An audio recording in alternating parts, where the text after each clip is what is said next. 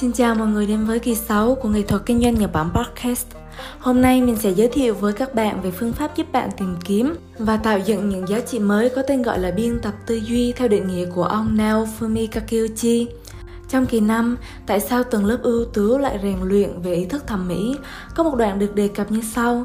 Từ triết học, chúng ta thường học được 3 điều gồm Content, nội dung, Process, quy trình, quá trình hình thành suy nghĩ, và Mode, phương thức nói về cách thức và thái độ với xã hội. Và ông Yamaguchi cho rằng nếu chỉ học mỗi nội dung thì không phải là học.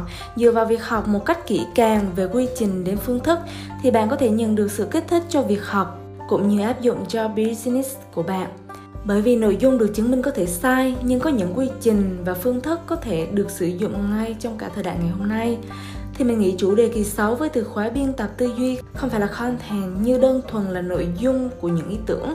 Chính xác, chúng ta đang đồng hành trên process và mode, là cách tư duy tạo nên những ý tưởng tuyệt vời mà bất cứ ai cũng có thể áp dụng. Trong phần 1, mình sẽ giới thiệu về biên tập tư duy là gì, nó đem lại giá trị như thế nào, 6 điểm mấu chốt được xem là xương sống để hình thành nên một biên tập tư duy là gì. Có một câu chuyện đến từ ông Naofumi Kakiuchi, ông hiện là giám đốc kiêm tổng biên tập Ascom. Ông đã lần lượt tạo ra một loạt thành công giữa thời kỳ suy thoái xuất bản. Ông chia sẻ rằng, ông luôn nghĩ về việc làm như thế nào có thể lôi cuốn độc giả. Sau những cuộc chạy đua với những suy nghĩ, thì điểm đến đó là giải quyết vấn đề bằng phương pháp biên tập tư duy. Hiện nay, ngành xuất bản trong thời kỳ hết sức khó khăn. Vào năm 1996, sau khi đạt đỉnh cao với doanh số bán hàng là 2,6 nghìn tỷ yên, thì hiện nay doanh số đã sụt giảm khoảng một nửa. Vì bạn có thể mua bất kỳ quyển sách nào trên các trang web thương mại điện tử, nhưng có thể bạn gặp khó khăn để mua ở các hiệu sách lân cận. Hơn nữa, xu hướng đọc trên giấy ngày càng giảm, thay vào đó xu hướng đọc trên các trang web media ngày càng tăng.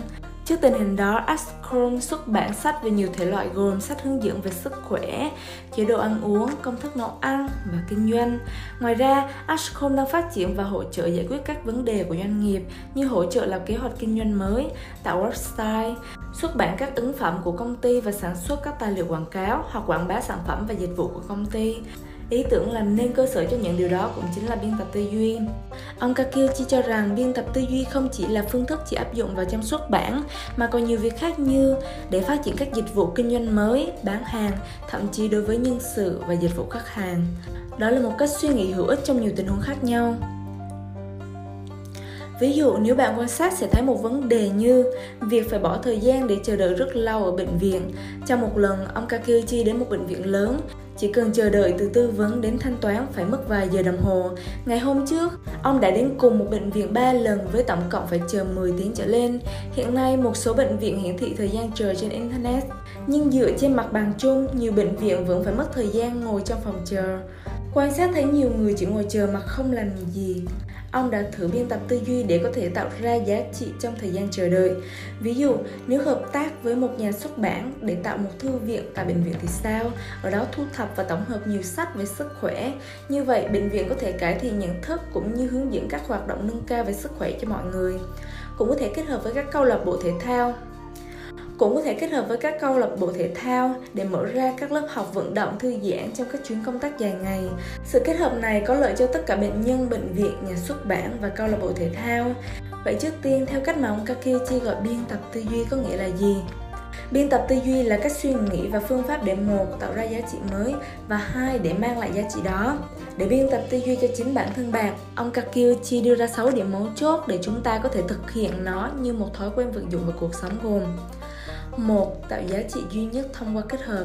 2. Nghĩ về những điểm nổi bật của sản phẩm và dịch vụ theo hướng đa chiều, biến điểm yếu thành sức hấp dẫn. 3. Nghĩ về giá trị đối với bản thân, người khác và xã hội.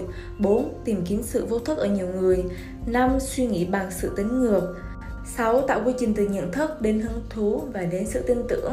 Nếu bạn lấy được ví dụ từ các tiêu điểm trên, nhớ hãy chia sẻ đến Nghệ thuật Kinh doanh Nhật Bản Podcast nhé.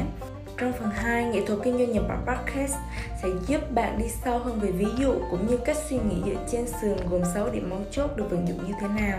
Mình có từng nghe một câu danh ngôn Việt Nam như sau: tôi chưa bao giờ tìm thấy ai mà tôi không thể học ở họ một điều gì đó. Vậy bạn có tìm thấy gì sau những kỳ podcast của Nghệ thuật Kinh doanh Nhật Bản? Hãy share và follow mình nhé. Hẹn gặp lại mọi người.